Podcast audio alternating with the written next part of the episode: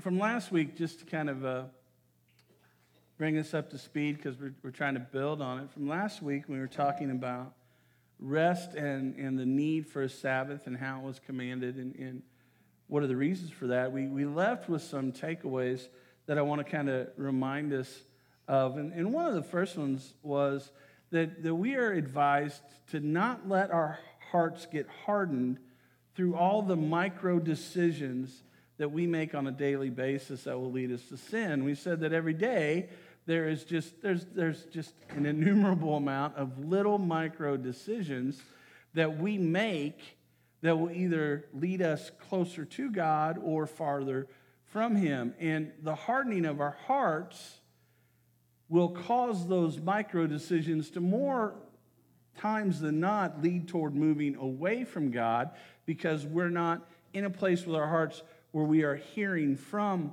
God. And, and I think when we have that image of hardening our hearts, we go to the far extreme of someone who says, There is no God, I refuse to believe in him, um, I refuse to follow him. But you only have to have a little bit of a blockage in your heart to do serious damage. You only have to have a little bit of hardening of your heart to cause great harm.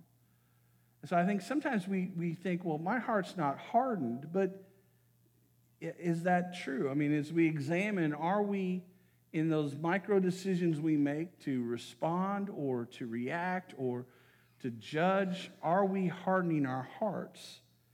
So we said last week that we need to stay awake to reality to not daydream ourselves into sin. And I think I gave the illustration of no one gets in the car and gets it going and heads off on the road and says, I think I'll take a nap.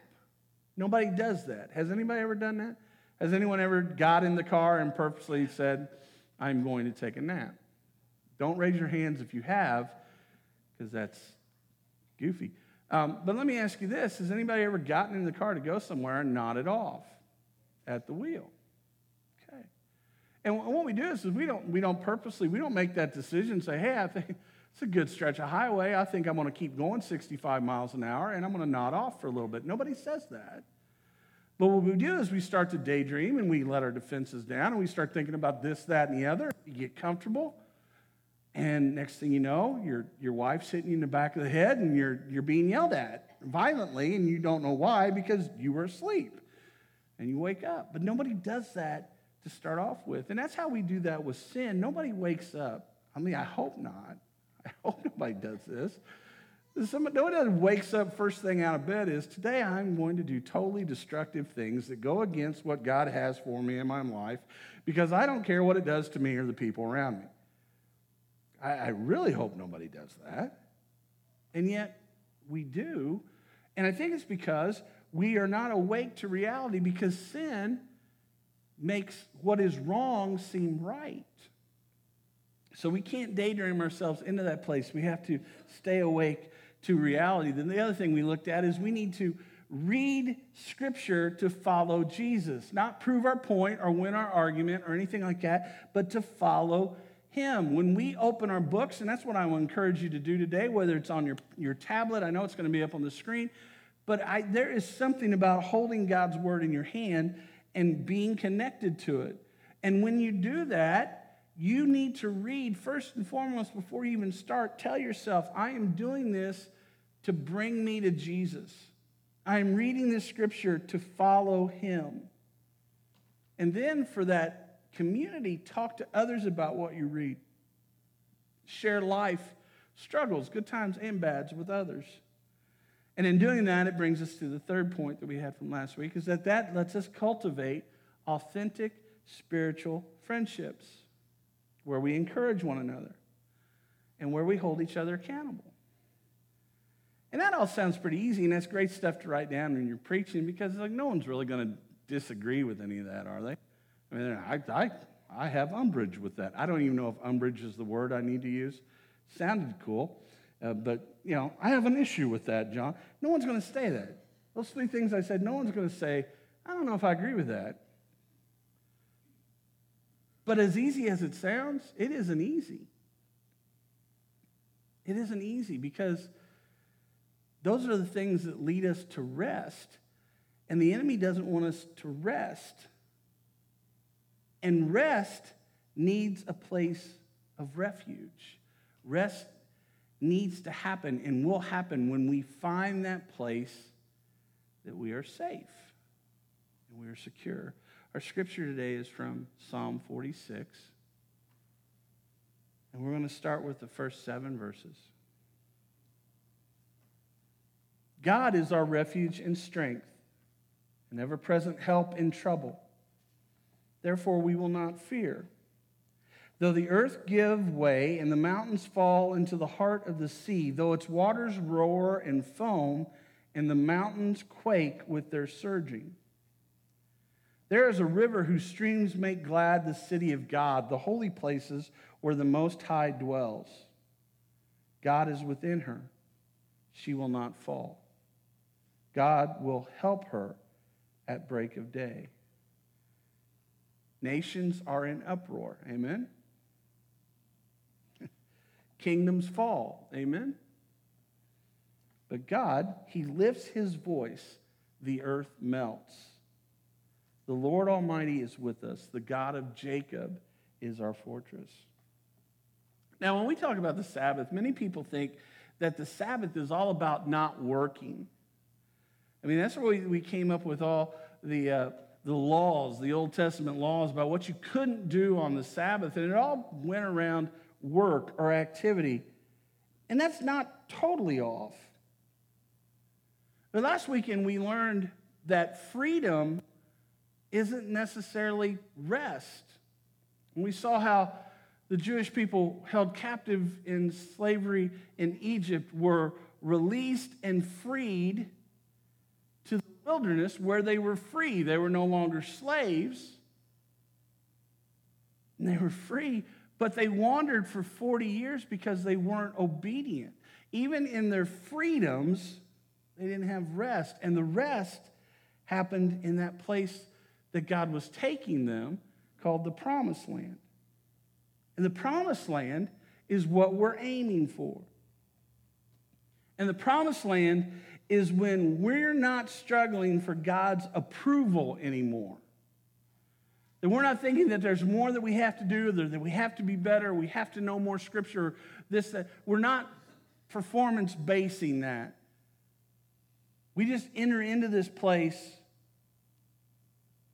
not struggling for God's approval because we realize that God loves us and we're obeying Him and following Him, and then we enter rest. But we looked at last week how it's not a rest that is just void of, of any kind of action or activity. We looked at Jesus' words in Matthew's gospel, it said, Take my yoke upon you. It didn't say, Take a nap with me. It said, Take a yoke. There's work to be done, and you will get rest. So, this rest that we enter into, there is a purposeful work that is going on and needs to be done. It's just that we're not struggling and working for God's approval anymore. We're realizing that God wants to work with us and in us and through us. And that's where we find rest. But more than that, the Sabbath is when the core of who I am can reflect on the fact that there is a God when at the very core of who I am, I can reflect on the fact and look at the fact that there is a God and it's not me. And in every moment that we're in that place, we can reflect on the goodness of God and the depth of his unlimited grace and the width of his unending love for us. And that was the most preachier thing I've said and written in a long time. It sounds good, and nobody's going to disagree with that. But how do we get to that place where that's that rest? And you're saying, like, well, I never think that I'm God. I never act that way. I always give God his due. What are you getting at? I'm getting at this. I need a day, I need a time to refocus. Because some days I drift in my faith. I forget about the beauty of God's grace. And I revert back to trying to earn my salvation or his favor by my actions. Have I been good enough? Have I been Christian enough? Some days, I substitute Christ with furious activity and service, busy work. One thing that I was sharing at Greensburg that may or may not know about me. I think I have obsessive compulsive disorder to a degree. Uh, we have been late to so many things as a family because dad's in the back room because the remote is stuck on the TV and it has to be fixed. Like, this is the single most important thing. Nothing will function or go well for the rest of the day if I don't get the remote working. Am I alone in this? Okay. That's fine. I mean, but uh, yeah, and the Kim and the girls will be in the car, and where's dad? Dad's babysitting his OCD. He'll be out in a minute or an hour or not at all, you know? I do that. But you know what that is in me? It's this feeling like a need that I need to control something, that I need to fix something, that I have to work to, to prove my, your worth or your value. So some days I substitute Christ and the peace of Christ with furious activity and service, busy work. But when I'm at my best, I do not do that on the Sabbath. When I'm at my best and, and when I'm, I'm focused and trusting God, on the Sabbath, I'm reminded that my main job, my only job, is to simply remain connected to Christ. That's it. If we want to fulfill his great commission where he says, Go and make disciples of all the world, the only way that we do that is by first and foremost being connected to him ourselves. And when I get to that place on a Sabbath where there is rest, I'm reminded that my main job, my only job, is to simply remain connected to Christ to abide in the one who is able to do immeasurably more than we ask or imagine. But right now, we don't rest, even with knowing that. We're worried about politics, or we're worried about pandemics, or we're worried about end times, or we're worried about culture, and we, we're worried, and, and that worry causes us to not rest. And that is why rest is so hard to come by for us, because we worry. Now, worry is a natural thing. It's the not capturing worrying and put it under God's domain. That's when it becomes problematic. That's when worry becomes sin. And worry is the sin of distrusting the promises and power of God. When I worry, I'm telling God by my actions and my attitude that I don't trust Him. And our faith grows as we rest in Him. And God wants us to trust Him because our faith expands as worry shrinks.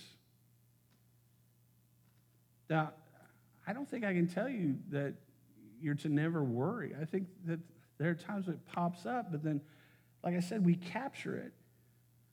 It's when worry hangs around that, that damage starts to get done to us and those around us. Because I honestly, here, here's where I'm at. I, I don't think it's I don't I don't think it's beyond the devil to use huge, foul, sulfur smelling demons that are snarling with, you know, weapons and, and scary like we see in the movies. I don't think that's beyond him. I just don't think he does it that often because he, he doesn't want to work that hard. Because all he has to do is get us to worry, right? Just get us to question.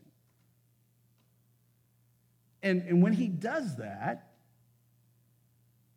and that worry that will come up as we face uncertainties, but if left unchecked, that worry is then manipulated by the enemy and it makes us play what I'm going to call the what if game. And there are rules to the what if game. Here they are. The first rule of the what if game that we are forced to play because we worry. Rule number one you're only allowed to think of worst case scenarios. Anybody know anybody like that? Worst case scenarios? Like, I love my mom. Don't, this is going to be recorded, and she may listen to it. I love my mom. I do. But my mom, God bless her, has to be the most pessimistic person I know. Like, here's the thing. Like, I can't find my cat. I probably got hit by a truck. Mom, where did, why did we go there all of a sudden? You know? Like, you know, my mom was a nurse. All those years growing up, school nurse, I come in with a cut. You, you didn't clean that cut out? It's going to get infected. We're going to have to cut your arm off. Mom, I'm six. You don't say that. But this is what worry does to us. And if we're honest, we can say that we've been there. Worry makes us get to the point where we're only allowed to think of worst case scenarios. You think about the worst case scenarios anymore, where is there room for the hope of Christ? There isn't. Rule number two when you play the what if game of worry, you are never allowed to win the game. You can only lose. You start playing the what ifs, they don't stop. What if this doesn't happen? Oh, it happened. Well, what if it doesn't last?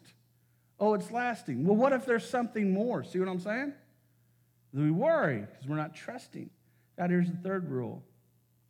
The more you play the what if game of worry, the greater your losses. And like we said, worry is integral to Satan's plan. Because when we worry, we press harder. We work faster. We work more furiously. We work more. Or we isolate ourselves from each other and from God, or we just simply ignore God and what He's told us and taught us and, and had us to do. And that is why we have to capture worry when it first pops up and go to that refuge, which is God and the promises that He has given us through Jesus Christ, and find rest. We must replace fearful, worrisome thoughts with simple reminders of God's grace and the promises that He has kept. Because we all have those. We all have the uncertainty of what lies ahead. And that's going to cause us to worry, and we fret that. But we also have the proof of the promises of God when we look back. And when we allow ourselves to enter into a time of Sabbath, when we come into the presence of God, knowing that we are not God and that He is who He says He is, we can see that. Because Sabbath rest equips us to take our minds off the what ifs of worry, if only for a little bit. Let's move on with our scriptures, verses 8 through 11. Come and see what the Lord has done the desolations he has brought on the earth. He makes war cease to the ends of the earth. He breaks the bow and shatters the spear. He burns the shields with fire. He says, Be still and know that I am God. I will be exalted among the nations, I will be exalted in the earth. The Lord God Almighty is with us, the God of Jacob is our fortress. Now, that verse right there, that phrase in the middle of that verse, be still and know that I am God, is familiar to a lot of people, maybe to all of you in here. Maybe you've got it on a coffee mug or, or, or a bumper sticker or something, and you, you get it. And it's, it's important because it's, it's powerful. Because that be still and know that I am God is an invitation to experience God. We talked about the words of God and Christ in that song we sang this morning, and we talked about communion where Christ welcomes us to this table. It's an invitation to experience the rest You don't have to fix this meal. You're not doing anything that's going to provide the answers to this. It's already been done. You're just invited to it. To be still and know that I am God is an invitation to experience God. To be still and know means the admitting that we're not God. And we are accepting that there are things that are outside of my control things I can't do, things I can't handle.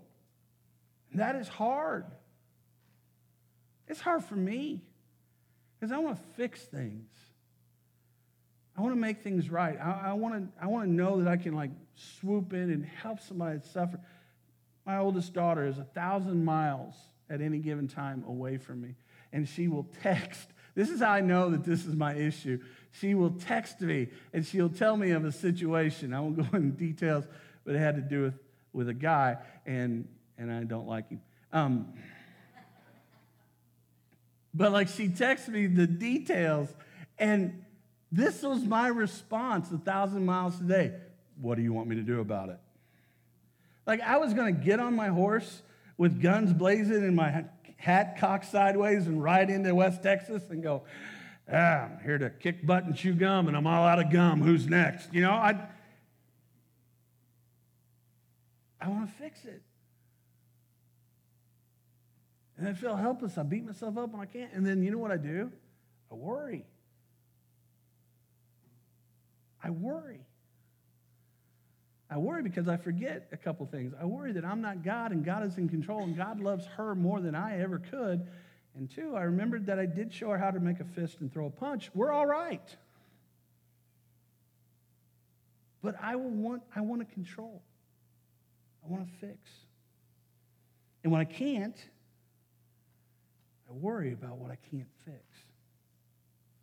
Here's the other thing is we've been told to, to not have it all together is a sign of weakness.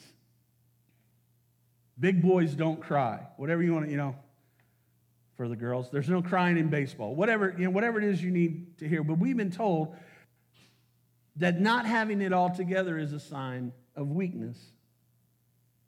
But some have even been led to believe that not having it all together is somehow a lack of faith or a weak faith. And unfortunately, that's usually carried out by people in our, our church home, our family. Oh, you're going through that? Sorry about your, your little faith, your lack of faith. Please don't do that. You don't know. Nobody in here knows what everyone else's battle is and what they're carrying. Here's the other thing we don't know we do not know the, the magnitude and depth of someone's faith. I don't have a whole lot of fights left in me, but this is one of the ones I'm willing to throw hands on it is okay to not be okay. It is okay to have doubts. That's why you need to cultivate that, that authentic spiritual relationship with others so they can lift you up. The Old Testament tells the story of Moses in the middle of a great battle. When he would raise his hands, God would give the power and, and Israel would win the battle. But guess what? Moses got tired. And as he got tired, his hands would fall. And when his hands fall, then the tide of the battle shifted and they started getting beat. So Moses' friends, Aaron and Hur, came alongside Moses. And when they saw his hands go down like this, they raised them up and held them up. Sometimes you're Moses. Sometimes you're Aaron. This is why we need this this authentic spiritual community that holds us accountable and loves and encourages us. We've been told that that weakness or that, you know, and, and that, that affects us. Look, I don't have it all together. And there are times where I let worry consume me, and there are times when I play the what if game. And if that disqualifies me from ministry, then it disqualifies me. But it's true. But in those times, don't you dare think that it's because my faith is weak. It's because my faith just isn't picked up and put on. It's like I leave it because I'm like, I got this. God, you sit this one out. I got this. I'm going to John Wayne my way through this. And I don't pick up that faith. And I'm banking on the fact that maybe somebody here has felt that same way a time or two. We know we aren't in control, but we're content to live with the idea that we might be. So we fake it. To be still and know means we have to stop and slow down.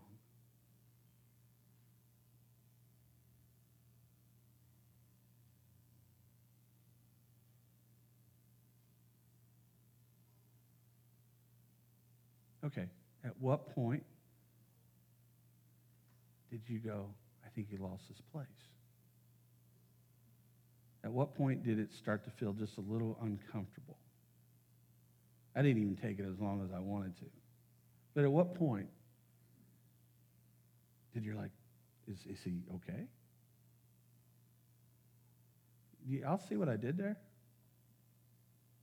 I meant to do it, right? I said, be still and know. And then what was I? Still.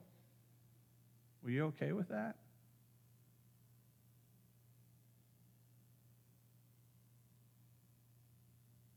Breathe in. Ask the Holy Spirit to speak to you.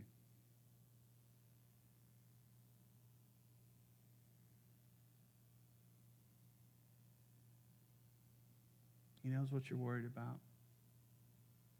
He knows what you're apprehensive about. He knows what's keeping you from resting.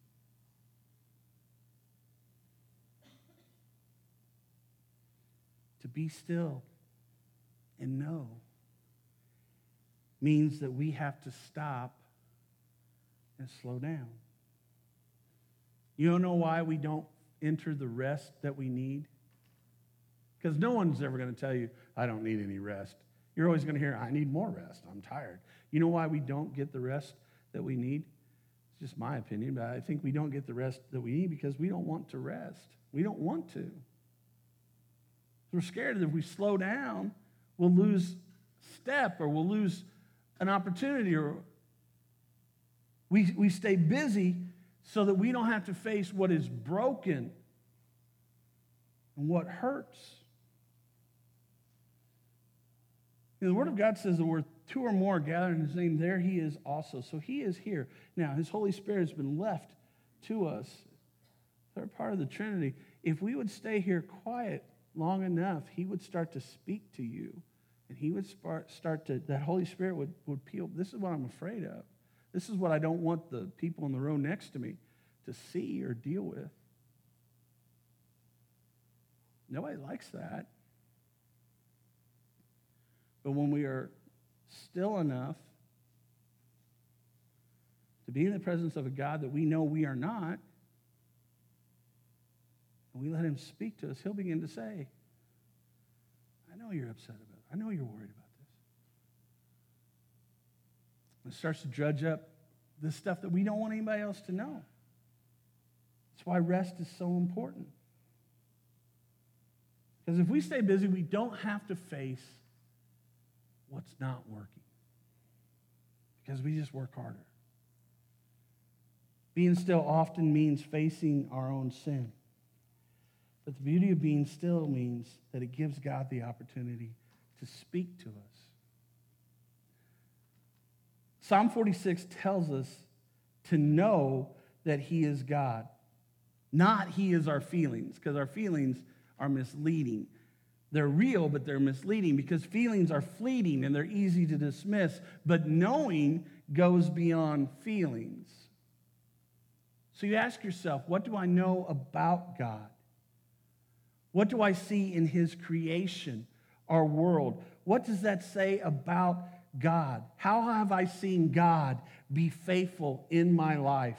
How, I ha- how have I seen God redeem things in my life? That takes reflection and stillness and quiet and rest. And I love this. This is this part that be still and know that I'm God. I'm going to go out on a limb and say most every one of you in here, when I read it, recognized it some way. And like I said, it's on your coffee mugs or your bumper stickers or your greeting cards or whatever. Some of you may have even inked it on your, your arms. That's, that's awesome. That's cool. But did you read what it says next? Because we're in a place now, we're just tired all the time and there is no rest because we've got the politics is falling apart and pandemics is falling apart and anti-vax and vax and this that and the other red states blue states all these things. And there's and there's you know this lifestyle out here and this lifestyle out here. Everything is tearing down god's creation. And i've got to get up and get in arms about it. And i've got to ah, i got to fight. I got to do this right? I got to that something's got to be fixed in this. And that is satan saying yeah keep thinking you got to make it all right.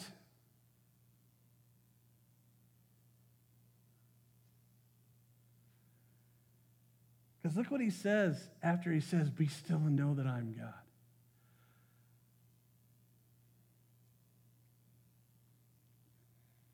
See, I don't know for how many years I've said there's never been a moment in my life where God looks down and goes, Huh, I didn't see that coming. I don't know what I'm going to do now. There's never been. He's God. But I act that way. There's never been a moment where the end was going to be in doubt. Look at how he ends this Be still and know that I am God. I will be exalted among the nations. I will be exalted in the earth. But it doesn't look like you're winning now, and it's so busy and so ugly out there. Shh. I will be. I will be. Because I am, I am, I will be exalted. It's not that the battle's in a losing state and God's up there with whoever has around his cabinet, sitting around the table. What do you think we ought to do now? Anybody got any ideas? How should we approach this? There's never a moment where God asks for anybody else's opinion. He asked for their witness to trust and follow him. So, in the midst of all this, in the midst of the chaos that David was speaking of here, nations crumbling, kingdoms falling, worry and stress all over the place. God's instruction to us was be still. Shh. Be still and know that I'm God. And I love that.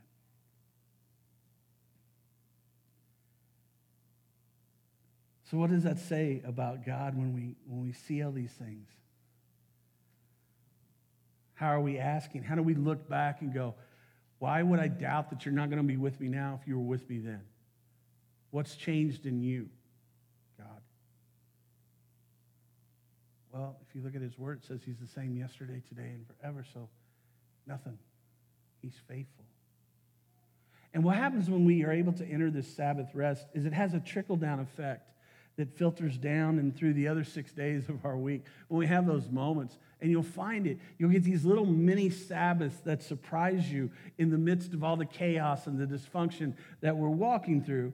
And it puts us in the place to ask, what if something great happens about this? Not what if something's wrong. What if something miraculous happens here?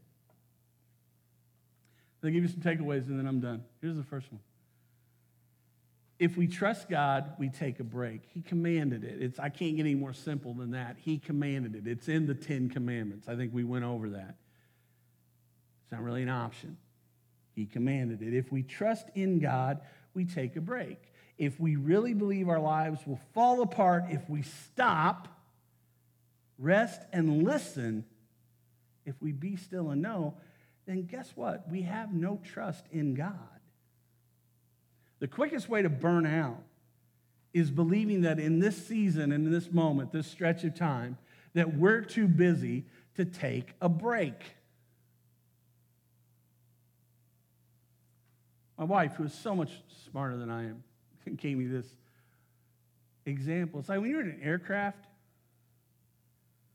and in the airplane and things aren't going well and the oxygen dr- mask drop, what are you instructed to do? Put on your mask first.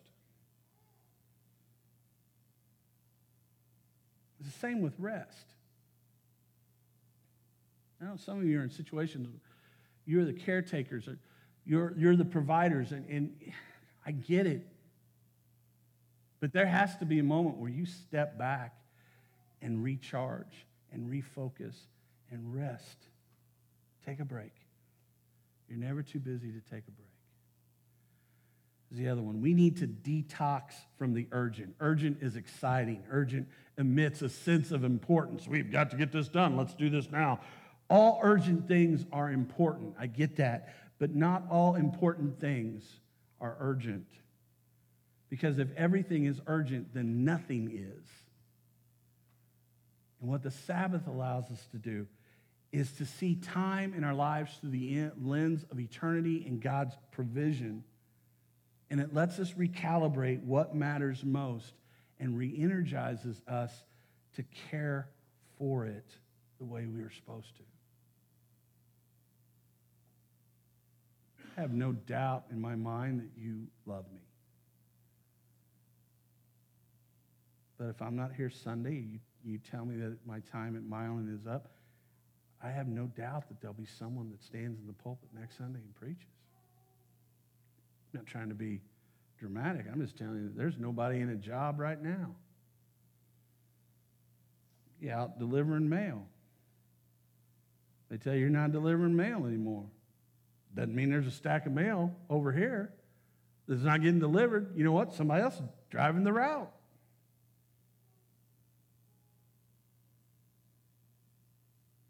So don't kill yourself for something that would replace you so easy. I'm not telling you to not take it seriously or to take it for granted. I'm just saying that there are things that matter to you that you need to be having attentive to. Detox from the urgent. Here's the other one. This goes along with that. We are more than what we produce. If we live in a performance result oriented culture, it'll never be enough. It'll never, you'll never be good enough. You'll never have gone to enough Bible studies. You'll never have done enough of this. You'll never done. There'll always be something more. You can't rest. Always have to do more. Rest in God. See how God is growing you as a person. God is achieving more in you than through you. Something to realize. We, we base it on what he, he does through us, but the real value is what is God doing in you? And when we rest in Him, we realize we're more loved by God for who we are than what we achieve for his kingdom. Because he doesn't love us anymore when we achieve things for his kingdom. He loves us now as much as he's going to, more than we'll ever realize. And here's the one that I've got to realize, all right? If God wants something done, if God wants to achieve something, it will get done. I'm arrogant to think that my timeline is the same as God's. And what Sabbath rest helps us to realize is that God's timing is perfect. Sometimes we're just too busy to see that. We will always be tempted to think that it depends all on us, but it doesn't. It depends on God, and we need to depend on Him.